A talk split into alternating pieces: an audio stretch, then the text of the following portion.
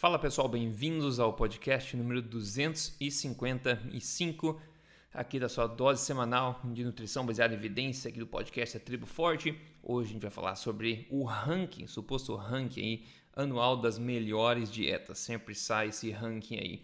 Eu vou contar para vocês aqui qual é a primeira opção, as primeiras opções, né, julgadas as melhores dietas.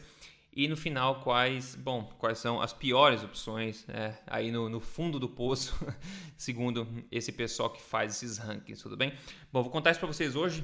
Dr. Souto não está presente nesse podcast por causa desse momento de férias e viagens. É mais difícil arrumar a agenda, mas a gente nunca falha com o podcast. Então, eu estou aqui contando para vocês o que está acontecendo nessa história de hoje. Bom, é um ranking das 39 melhores dietas que o jornal US News ele posta todo ano, tá?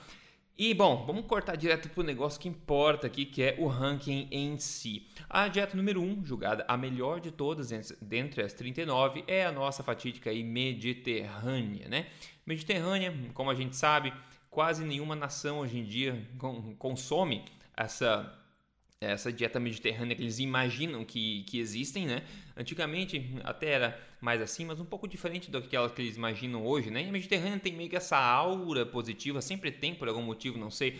E claro que, obviamente, a ênfase toda da Mediterrânea, pelo menos como ela é entendida hoje, é inteiramente em legumes e frutas e o nosso famoso azeite de oliva, um pouco de peixe, né, e comidas aí integrais no sentido de alimentos de verdade também, né? Claro que o pessoal do sul da Itália, o pessoal da Grécia, etc, o pessoal da Espanha, aquela região ali mediterrânea, hoje em dia tem uma dieta mais próxima do ocidente, digamos assim, um pouco menos parecido como que era antigamente, mas a Mediterrânea ainda tem essa aura gigantesca positiva ao redor dela.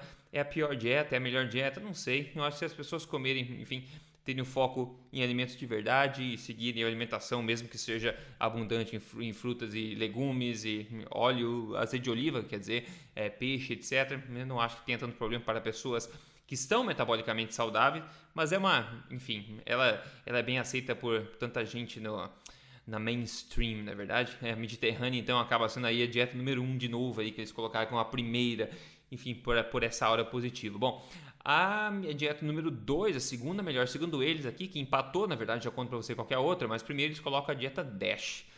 A dieta DASH é uma dieta para hipertensão, para supostamente baixar, né, a hipertensão das pessoas. Então é uma dieta, né, restritiva no sentido de ser baixa em gordura, baixa em sal, ela é altíssima em grãos, tá? Eles recomendam de 6 a 8 porções de grãos por dia, e eles, como exemplo disso, é macarrão, pão, etc, né?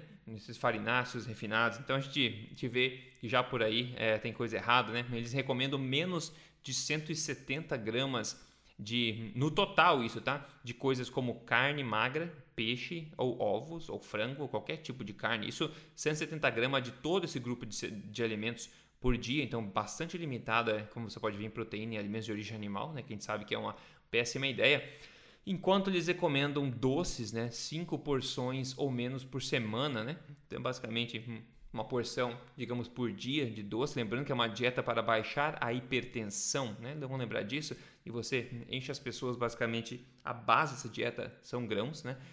Baixa em gordura, pouca proteína, então, né, não é difícil entender porque essa dieta não gera tantos resultados. É só difícil entender porque essa dieta foi considerada pelo painel que fez do US News aqui, foi considerada a segunda colocada, né? A Nina Teicholz, que é autora do livro The Big Fat Lie, né, que fez uma investigação brilhante sobre a literatura científica por trás das gorduras, né? Ela tem uma ótima matéria sobre essa dieta DASH, né, que eu vou deixar linkado aqui na transcrição deste episódio, que você encontra sempre todos os links, referências, o ranking completo lá no emagrecerdevez.com ou no triboforte.com.br, clicando em podcasts. Todos os podcasts têm a transcrição completa e também os links. Bom, ela tem essa matéria que eu vou deixar lá para vocês, mas ela fez uma revisão basicamente da literatura, dos estudos que tem disponíveis sobre essa dieta DASH. E segundo ela, né, até 2017, pelo menos, não existia, nunca foi mostrado que essa dieta DASH ajudava as pessoas a perder peso ou a prevenir diabetes, né? Nunca, incrível, né? E tem um estudo pequeno que eles fizeram com uma variação dessa dieta DASH, que era uma variação com alta gordura ao invés de baixa. um estudo pequeno, e esse estudo pequeno, por si só, ele deu resultados melhores que a dieta DASH normal, né? Então, por que será que não replicaram? Bom, não sei, não é interesse das pessoas, parece que sugerir para as pessoas comer mais proteína, mais gorduras saudáveis, menos refinados, menos grãos, né? Você vê como é que é a trend, né? A ideia, e no que está inclinado, né? Esse ranking, basicamente. É no que a população, no geral, foi doutrinada a acreditar que é uma alimentação saudável, cheia de planta, cheia de grãos integrais, pouca proteína, pouca carne, pouca gordura, etc. Empatado em segundo lugar com a dieta DASH, que a gente viu que é bastante, pode ser bastante problemática, né? É a dieta flexitariana, que também, né, você sabe, é baseada inteiramente aí em plantas, é basicamente vegetariana. Eles só falam flexitariana porque você pode incluir talvez, né, se você for permitido, né, um peixezinho aqui e ali, um camarãozinho aqui e ali, né? Então, basicamente, empatou nesse painel aí, em segundo lugar, a dieta flexitariana. Então, mais uma vez, a gente vê foco muito forte em plantas, né? Plantas, folhas, legumes, frutas e, de novo, abaixando a bola aí dos alimentos de origem animal. Em terceiro colocado, as melhores dietas de todas, segundo esse site, de novo, é a dieta do Weight Watchers, que é o vigilante do peso. E o pessoal deve conhecer, isso aí é bem famosa, né? No Brasil, inclusive, que é inteiramente focada nas quantidades, né? Enquanto você come, em controlar quanto você come, controle de porções, controle de pontos, né? Quantos pontos você pode comer, que alimento equivale a quantos pontos, você vira a sua vida, tem que ser formado em contabilidade, basicamente, para poder seguir esse tipo de dieta. Claro que é muito restritiva, é claro que os pontos são dados também para punir alimentos que, infelizmente, são os mais saudáveis para a gente, como carne vermelha, por exemplo, né? Ao ponto que legumes, folhas, azeite de oliva, grãos integrais, etc., recebem menos pontos, então você consegue comer mais deles. Enfim, tem toda essa parte também, né? A gente tem que contestar os pontos, mas basicamente é totalmente focado no controle de quantidade, que é uma coisa que eu sempre bato firme para vocês aqui, que o controle de qualidade define automaticamente, basicamente, o controle de quantidade, né? A gente nunca na história controlou quantidade, porque quantidade foi sempre um problema, na verdade, né? A gente sempre tentava comer o máximo possível, né? Nunca pensou em quantidade. E, na verdade, a gente vê isso hoje em dia, quando tem estudos também mostrando que quando as pessoas comem ad libitum, que significa come o quanto quiser, mas come dos alimentos corretos, a quantidade ingerida é automaticamente regulada pela saciedade. Então, a gente não precisa ficar contando calorias. A gente não sabia nem o que era o significado de calorias até recentemente, né? Há poucas décadas atrás. Então, essa dieta é focada basicamente em comer pouco. Então, se você gosta disso, está aí, terceiro lugar. Bom, agora vamos pular lá para frente. Tem muita dieta no meio disso, né? Muita dieta, dietas novas, dietas mais velhas. Mas a ideia é basicamente essa, entre as dietas que são mais valorizadas. Lá embaixo, tá? São 38. São 38 dietas, das melhores dietas aqui.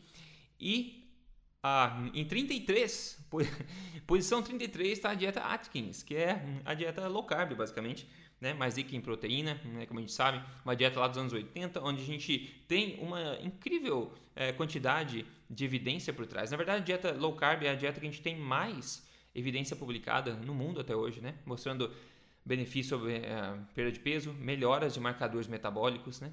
Eles dizem que a dieta Atkins, eles reconhecem, o painel reconhece que no curto prazo é a dieta que mais se mostra gerar perda de peso, então pelo menos isso eles reconhecem. Mas colocam ela lá no finalzinho do ranking, né? Colocam no finalzinho do ranking, por quê? Porque ela é alta não, mas ela é generosa, como deveria ser, na minha opinião, em proteínas, né? Generosa em proteínas, né? Alta em gorduras boas. Então, eles dizem que não é segura ao coração, apesar de eu ter acabado de falar para você que tem uma base gigantesca de evidências mostrando que os marcadores cardíacos, marcadores metabólicos melhoram quando o pessoal faz uma dieta Atkins. Não que eu recomendo a dieta Atkins em si, mas existe uma grande, mande parruda carga de evidência sobre a dieta Atkins em si. A dieta low carb, no geral, como eu falei, é a mais parruda literatura que tem disponível no mundo hoje. Eles colocam lá embaixo, por quê? Porque, como a gente falou no começo, ele inflige as regras que foram impostas na gente de que a base tem que ser de grãos integrais. E Atkins, como você sabe, não inclui grãos integrais, na verdade. Inclui mais alimentos de verdade em alta dose aí de gorduras saudáveis também, né? Não óleos vegetais, gorduras saudáveis. Bom, é por isso. Daí lá mais para baixo ainda, como se não fosse bastante, em penúltimo lugar. Em penúltimo lugar vem a dieta o quê? Cetogênica. A dieta cetogênica, por quê? Porque, claro, segundo os padrões que eles mesmos definiram, ela é pior ainda, né? Porque ela tem ainda mais gordura. Imagine só, ter ainda mais gordura. Lembre-se, o bom, segundo eles, ou segundo o que eles nos ensinam, ou segundo o que eles querem nos acreditar, que não é, querem nos fazer acreditar, que não é o que está refletido na ciência, é que menos gordura é bom, né? A famosa dieta low fat, apesar de a gente estar tentando isso há décadas e a população não consegue perder peso sustentavelmente com low fat, eles continuam falando a mesma coisa. Então, o bom, na opinião deles, é pouca gordura, bastante folhas, como se fosse um monte de herbívoro, né? Bastante folha, bastante legume, bastante frutas, bastante grãos integrais. Olha só, eu chamo de comida de cavalo, quem come grão, né? Basicamente feno, esse tipo de coisa, é cavalo, né? São herbívoros, não são humanos, né? Os grãos integrais não são inerentemente nutritivos, a gente sabe disso, apesar de eles considerar isso nutritivo, que é absurdo. Mas enfim, a cetogênica, então ela é polarmente oposta a essa ideia, porque ela é alta, né, em gorduras boas, ela pode ser generosa em proteínas, apesar de ter várias variações da cetogênica, no geral 70%, 80% é gordura, o resto basicamente proteína com uma pequena quantidade de carboidratos, que tipicamente vem de folhas ou legumes, alguma coisa assim, né, nozes, etc. Então, ela vem em penúltimo lugar, em último lugar, vem a dieta do can, né? Último lugar de todos, que também é uma dieta que favorece aí bastante proteínas, né? Não conheço muito sobre a dieta do can, não recomendo particularmente nenhuma dessas dietas, estou passando para vocês informação aqui, uma visão mais geral para vocês considerarem e serem um pouco críticos também sobre os fatores, sobre o que eles, os aspectos que eles valorizam mais, para entender por que que esse ranking acontece dessa forma. Mas a primeira a gente vê a Mediterrânea, porque tem que ser, porque é a única dieta que parece que todo mundo concorda que é boa, apesar de ninguém no mundo seguir de fato ela como eles acham que ela é, mas ela tem essa aura boa, como eu falei. E depois a dieta DASH, que soa lindo, mas é uma dieta restritiva, que não tem se mostrado ser boa para perda de peso, na verdade. E em último a gente tem a dieta, as que mais tem base científica para mostrar benefícios em termos de perda de peso e marcadores metabólicos, que seja a Atkins, a cetogênica, ou qualquer uma que seja mais generosa em gorduras, né? E mais limitada nos grãos integrais, etc. Inclusive a Whole30 também, que é uma dieta bem conhecida no mundo, que basicamente é uma dieta focada em alimentos de verdade, que também elimina laticínios, elimina legumes, leguminosas no caso, elimina algumas coisas que esse pessoal julga ser bom, né? Então, ela, apesar de você, imagina só, comer coisa de verdade, uma péssima ideia. A gente comer mesmo grãos integrais, farinhas, cortar só peito de frango, né? Imagina se você tiver muita sorte na floresta, você consegue pegar um frango, algum bicho parecido. Você vai jogar fora porque faz mal a gordura, né? Come só o peito, ou mata uma vaca, come só filé mignon, porque é a parte mais magra. Isso é ridículo. A gente nunca fez isso na história. Nós sempre, como população, isso é documentado, seja nos esquimós, seja na África. As partes mais gordas dos animais foram sempre as mais apreciadas, sempre as mais apreciadas. Então é ridículo a gente ter invertido tanto assim o paradigma.